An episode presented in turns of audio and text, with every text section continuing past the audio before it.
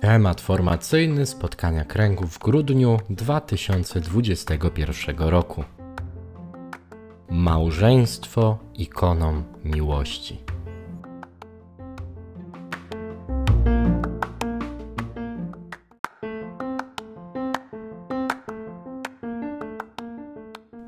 Małżeństwo to cenny znak, bo kiedy mężczyzna i kobieta zawierają sakrament małżeństwa, Bóg niejako odzwierciedla się w nich, nadaje im własne rysy i niezatarty charakter swojej miłości. Małżeństwo jest ikoną miłości Boga do nas. Również Bóg jest bowiem komunią. Trzy osoby, Ojciec, Syn i Duch Święty, żyją od zawsze i na zawsze w doskonałej jedności. I to jest właśnie tajemnica małżeństwa. Bóg tworzy z dwojga małżonków jedną egzystencję. Pociąga to za sobą bardzo konkretne i codzienne konsekwencje, ponieważ małżonkowie na mocy sakramentu otrzymują autentyczną misję, aby mogli uwidaczniać, począwszy od rzeczy prostych, zwyczajnych, miłość, jaką Chrystus kocha swój Kościół, dając wciąż życie za niego.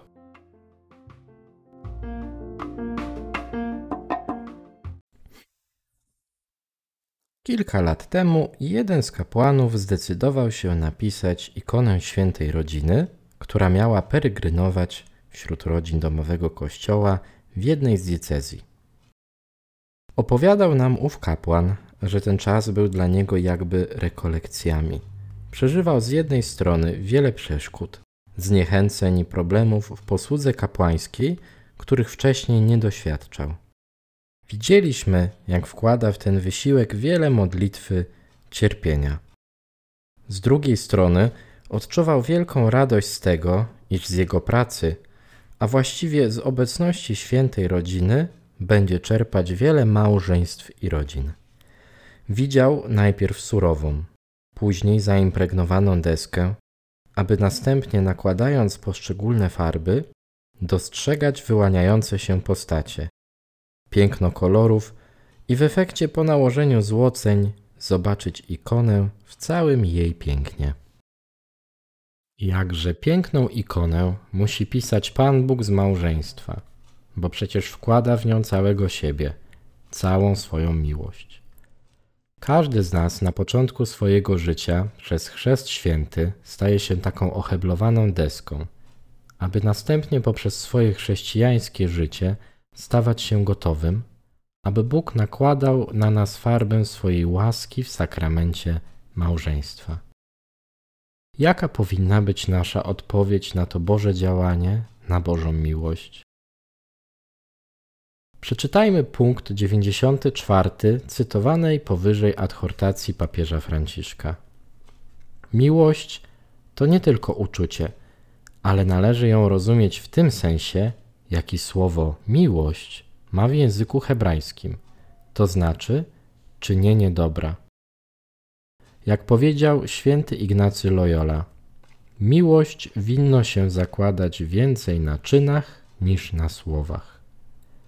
W ten sposób może ona ukazać całą swoją płodność i pozwala nam doświadczyć radości zdawania, szlachetności i wspaniałości dania siebie w darze obficie, bez miary, bez żądania zapłaty, tylko dla przyjemności dawania i służenia. Być ikoną nie oznacza zajęcia wygodnego i wyeksponowanego miejsca. Nie oznacza też, że wszyscy mają mi się przyglądać i podziwiać moje oblicze. To nie postawa celebryty, który za wszelką cenę chce zwrócić na siebie uwagę, chociaż tak naprawdę nie ma nic do zaoferowania. Nie możemy zadowolić się licznie przeżytymi rekolekcjami, wieloma pełnionymi posługami, a co gorsze stawaniem z boku, aby mnie nikt do niczego nie zaangażował. Być ikoną oznacza dla nas, małżonków domowego kościoła, gotowość i pragnienie przyjmowania Bożej miłości i dzielenia się nią z innymi. Kiedyś ktoś powiedział, że nie muszę mówić drugiej osobie o Bogu, jeśli mnie o niego nie pyta, ale powinienem tak żyć, aby on, widząc mnie, nasze małżeństwo, jak żyję, zapytał o niego. O takiej postawie mówi nam kolejny tekst adhortacji. Wszystko to odbywa się na drodze nieustannego rozwoju. Ta szczególna forma miłości, jaką jest małżeństwo, jest powołana do nieustannego dojrzewania, bo do niej musimy zawsze stosować to, co święty Tomasz z Akwinu mówi o miłości. Miłość ze względu na swój charakter nie ma nic takiego, co ograniczałoby jej rozwój, ponieważ jest ona udziałem w nieskończonej miłości, którą jest Duch Święty. Ze strony podmiotu nie można określić kresu wzrastania w miłości, bowiem za każdym razem, kiedy wzrasta miłość, tym bardziej wzrasta także zdolność do jeszcze większego jej rozwoju. Święty Paweł stanowczo zachęcał: A Pan niech pomnoży liczbę waszą i niech spotęguje waszą wzajemną miłość dla wszystkich. I dodaje: Co do braterskiej miłości, zachęcam was jedynie, bracia, abyście coraz bardziej się doskonalili. Więcej i więcej. Miłości małżeńskiej nie strzeże się przede wszystkim mówiąc o nierozerwalności jako obowiązku lub powtarzając jakąś doktrynę, ale umacniając ją dzięki stałemu rozwojowi pod wpływem łaski.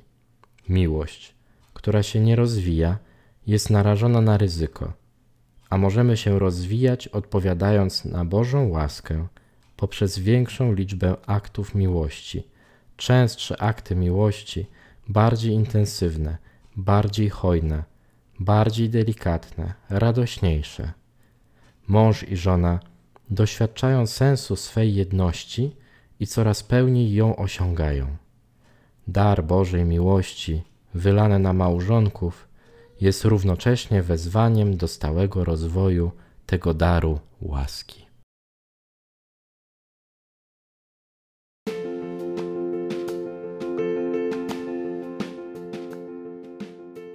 Pytania do wcześniejszego przedyskutowania w małżeństwie, a następnie podzielenia się na spotkaniu kręgu. Co dla naszego małżeństwa oznacza, że jesteśmy ikoną miłości Boga do nas? Jak w naszym małżeństwie, rodzinie, wspólnocie, społeczeństwie przekładamy słowo miłości w czyny? Jak droga formacji w domowym kościele pomaga mi w ciągłym wzrastaniu i dojrzewaniu, aby nie zmarnować daru Bożej miłości? Co w tej kwestii zostało zaniedbane i co trzeba poprawić?